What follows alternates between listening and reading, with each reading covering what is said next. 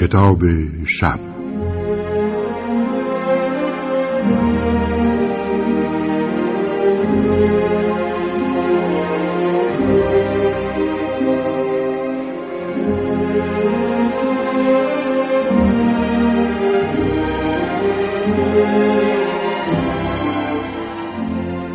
نام و یاد خدا، درود بر شما شیفتگان وادی ادب و همراهان کتاب شب.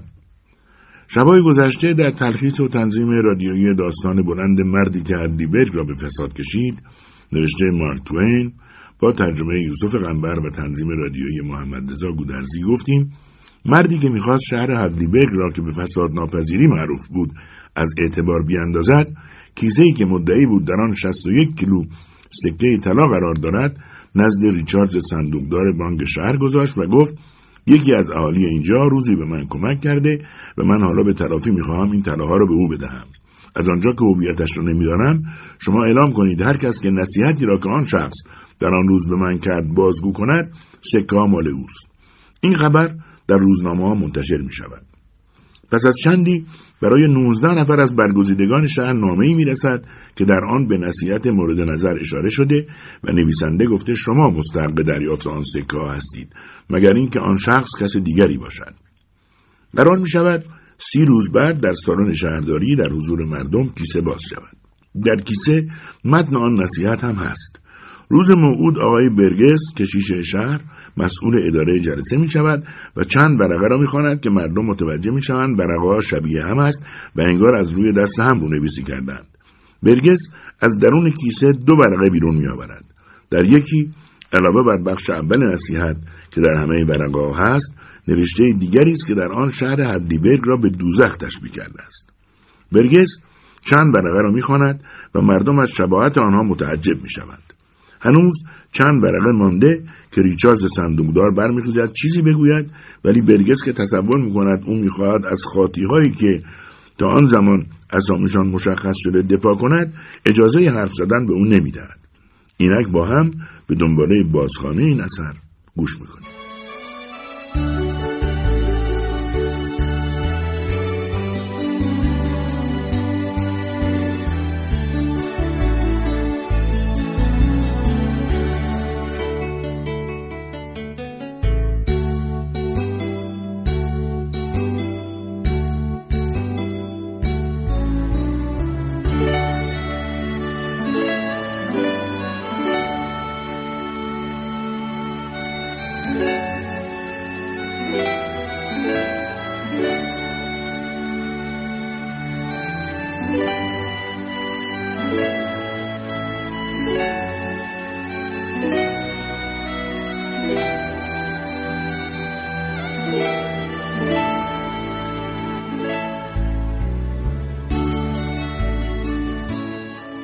صداهای متعددی گفتن آقای رئیس درست میگن، فعلا اجازه بدید بقیه اسما خونده بشه.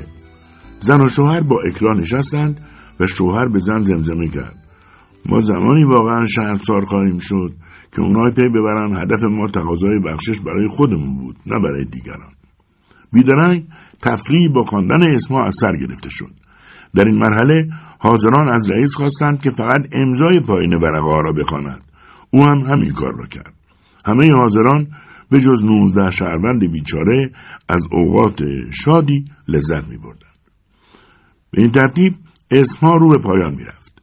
ریچاردز پیر هر وقت اسمی شبیه اسم خودش اعلام می شد خود را عقب می کشید و با درد و رنج انتظار زمانی را می کشید که می بایست با مری با خفت و تحقیر از جا برخیزد و تقاضای بخشش کند و بگوید ما تا کنون هرگز مرتکب عمل خلافی نشدیم.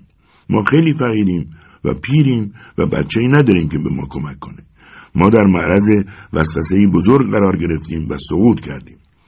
دفعه پیش که من از جا برخاستم هدفم این بود که به گناهم اعتراف کنم و از شما بخوام که اسمم را در این مکان عمومی نخونید، چون من و همسرم تحمل اون وضعیت رو نداشتیم.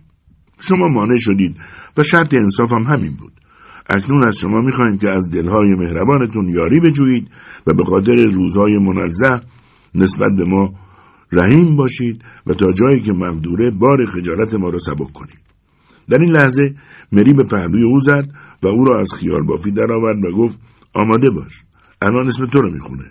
تا کنون 18 اسم رو خونده. صداها شلیکوار گفتن بعدی. آقای برگس دست در جیب برد. زن و شوهر مرتعش و لرزان از جا برمی خواستند که آقای برگس گفت پاکت دیگه ای نیست. زن و شوهر که از شادی و شگفتی بیحال شده بودند روی صندلی‌های خود افتادند و مری نجوا کرد آه خدا رو شکر ما نجات یافتیم. اون پاکت ما رو گم کرده. این وضعیت رو با 100 تا از اون کیسه ها معاوضه نمی کنم. حضار سرود هجوامیزی را 3 بار با هیجان خواندند و پس از آن همگی برای پاکی و صفای هدلیبرگ و هجده مظهر جاودانه آن هورا کشیدند. آنگاه سراج شهر از جا برخاست و پیشنهاد کرد برای پاکترین مرد شهر، تنها فرد با اهمیتی که در صدد دزدیدن آن پول برنیامد، یعنی ادوارد ریچاردز، هورا بکشند. همه حاضران از صمیم قلب برای آن دو هورا کشیدند و سپس یکی پیشنهاد کرد که ریچاردز به عنوان تنها حافظ و مظهر سنت مقدس هدلیبرگ انتخاب شود و به او حقوق و اختیارات لازم برای مقابله با دنیای پرطعنه اعطا گردد. این پیشنهاد را تصویب کردند. سپس صدایی پرسید خب کیسه نصیب چه کسی میشه؟ دباغ با طعنه‌ای تلخ گفت خیلی آسونه. پول باید بین 18 فساد ناپذیر تقسیم بشه. اونا غریبه بیچاره رو به تنه درخت بستن تا از جاش تکون نخوره، بعد یکی یکی جلو رفتن و به او $20 دادن. حالا اونا اصل و فرع وامشون رو میخوان که روی هم میشه $40,000. صداهای متعددی با لحنی مسخره‌آمیز گفتن درسته، پول رو تقسیم کنید، نسبت به فقرا مهربون باشید، اونا رو در انتظار نگذارید. رئیس گفت نظم رعایت کنید. حالا اون ورقه دیگر رو براتون میخونم. اگر هیچ کس مدعی پول نشد از شما میخوام کیسه رو باز کنید و پول رو در حضور شهروندان اصلی شهر بشمارید. بعد اون رو به اونا بسپارید تا به بهترین نحو در راه حفظ و ترویج شهرت نیک جامعه شما صرف بشه. شهروندان هدلیبرگ، هیچ نصیحت آزمایشی در کار نیست، چون هیچ کس چنین نصیحتی نکرده است. نه غریبه مستمندی در کار بوده، نه اعانه $20. همه اینها را من اختراع کردم، چون در زمان معینی از شهر شما میگذشتم و اهانت بزرگی را دریافت داشتم که اصلا سزاوارش نبودم. هر کس جای من بود 1-2 نفر از شما را میکشت، ولی چون این انتقامی به نظر من حقیر و ناکافی آمد، چون مردگان رنج نمیبرند. هدف من این بود که به خودبینی مردم این شهر صدمه بزنم، یعنی به حساسترین و آسیب پذیرترین قسمت آدمهای بی‌فهم و شعور. در اینجا رئیس ساکت شد و عرق پیشانی خود را پاک کرد.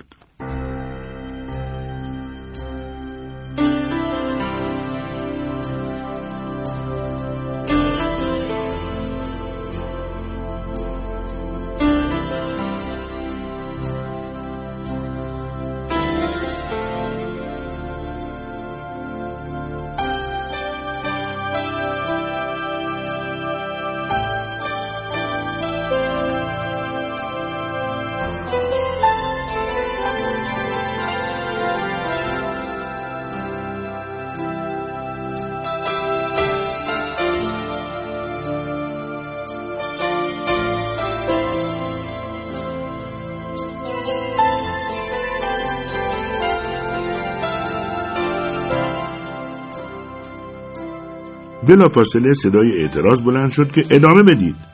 رئیس ادامه داد. بنابراین تغییر قیافه دادم و به شهر شما برگشتم و به شما دقت کردم. شما شکار آسونی بودید. شما شهرتی قدیمی به صداقت داشتید، ولی این شهرت هرگز در بوته آزمایش گذاشته نشده بود. نقشه‌ای طراحی کردم و صورتی از اسامی فراهم آوردم. نقشه‌ام به فساد کشیدن فساد ناپذیران شهر هدلیبرگ بود. فقط از گودسان واهمه داشتم. او در هدلیبرگ نه متولد شده بود و نه تربیت. ترسم از آن بود که اگر در بادی امر برایتان نامه بفرستم، شما میگویید در میان ما کسی جز گودسان $20 به آدمی درمانده کمک نمی کند. به همین دلیل امکان داشت به دامم نیفتید، ولی خدا گودسان را از شما گرفت و احساس کردم که دیگر خطری نقشه‌ام را تهدید نمی کند. احتمال دارد که نتوانم همه کسانی را که برایشان آن نامه کذایی را فرستادم به طلبی اندازم. ولی قدر مسلم این است که اکثرشان را گرفتار میکنم. اگر جز این میبود باید تصدیق میکردم که از ذات و طینت شهر هدلیبرگ چیزی نمیدانم. استنباط من از این گروه آن است که حتی به پولهای ناچیز آدمهای بیچاره هم رحم نمیکنند. امیدوارم خداوند خودبینی و غرور شهر هدلیبرگ را نیست و نابود کند و در عوض شهرت جدیدی به آن ببخشد. اگر من در کارم موفق بودم کیسه را باز کنید و کمیته حفظ و ترویج شهرت هدلیبرگ را فراخوانید. گردبادی از صدا گفت بازش کنید، بازش کنید. 18 نفر جلو بیان. کمیته ترویج سنت، فساد ناپذیران به پیش. رئیس کیسه را کاملا گشود و مشتی سکه درخشان و بزرگ و زرد را بیرون آورد. آنها را به هم فشرد و بررسی کرد و گفت دوستان، اینا چیزی جز سکه‌های سربی مطلا نیستند. از شنیدن این خبر انفجار خرد کننده ای از فریادهای شادی و لذت ایجاد شد. چون فریادها برطرف گردید، دباغ با صدای بلندی گفت به دلیل سابقه بیشتر در این زمینه آقای ویلسون رئیس کمیته ترویج سنت به حساب میاد. پیشنهاد میکنم که ایشون به نیابت از دوستانشون قدم جلو بگذارن و پول رو به امانت قبول کنن. صداهای متعددی گفتند ویلسون، ویلسون. ویلسون با صدای مرتعش از خشم گفت بگذارید بدون طلب بخشش برای عدم رعایت ادب بگم لعنت بر اون پول. صدایی گفت هنوز 17 مظهر باقی مونده. قدم به پیش بگذارید آقایان. امانت رو قبول کنید. چند لحظه همه مکث کردند و کسی واکنشی از خود نشان نداد. سپس سراج گفت آقای رئیس، به هر حال از اشرافیت گذشته یک مرد پاکدامن باقی است که نه تنها به اون پول احتیاج داره بلکه شایسته تصاحب اون نیز هست. پیشنهاد میکنم جک هالیدی رو مأمور کنید از جاش بلند شه و روی صحنه سخنرانی بره و اون سکه های 20 دلاری مطلع رو به حراج بگذاره و پولای به دست اومده رو به مردی بده که هدلیبرگ با دل جون به وجودش افتخار میکنه، ادوارد ریچاردز. مردم با شور علاقه این پیشنهاد را پذیرفتند. حراج با پیشنهاد $1 سراج آغاز شد. مردم شهر، بریکسون و نمایندگان منطقه بارنام رقابت سختی را برای به دست آوردن سکه‌ها آغاز کردند. حضار پیشنهادات جدید را مورد تشویق قرار می‌دادند و شور و هیجان لحظه به لحظه بیشتر می‌شد و پیشنهاد کنندگان بیشتر سر غیرت می‌آمدند و مصرتر می‌شدند. پیشنهاد اولیه $1 به $5 بالا رفت. سپس به 10، 20، 50 و 100 رسید. در آغاز حراج ریچاردز با ناراحتی به زنش زمزمه کرد مری، یعنی ما باید بذاریم این وضع ادامه پیدا کنه؟ ببین این جایزه شرافته، گواهی پاکی. آیا ما میتونیم اجازه بدیم که این وضعیت ادامه داشته باشه؟ مری نمیدانست چه بگوید. همینطور مات و مبهوت نشسته بود. در این میان صدای جک هالیدی شنیده میشد که میگفت $15 برای کیسه، 20، 30. متشکرم. کی بود گفت 40؟ بله آقایون ادامه بدید. 50 نبود، 70. عالی شد. 100 ببریدش بالا. 120، 40، 150، 200. خیلی عالی شد. اون آقا گفت 250. ممنونم. ریچاردز ادامه داد این یه وسوسه دیگه است. مری گفت من که دارم سراپا میلرزم. ما که از یک وسوسه جون سالم به در بردیم باید عبرت گرفته باشیم. هالیدی گفت 600. متشکرم. 650، 700. مری ادامه داد ولی ادوارد، وقتی به این مسئله فکر کنیم که هیچ کسی به ما شک و سوء ظن نداره، $800. هورا آقای پارسونز، شما بودید که گفتید 900. متشکرم. این کیسه مجلل با سرب ناب زرندودش داره فقط به قیمت ناچیز $900 به فروش میرسه. بجنبید. 1000. مشهورترین کیسه عالم، 1100. مری گفت ادوارد ما خیلی فقیریم، ولی هر طور که خودت سلام میبینی عمل کن. هر طور که سلام میبینی. حالا مری گریه میکرد و ادوارد هم با وجدانی ناراحت ولی مقهور شرایط اوضاع ساکت و آرام نشسته بود.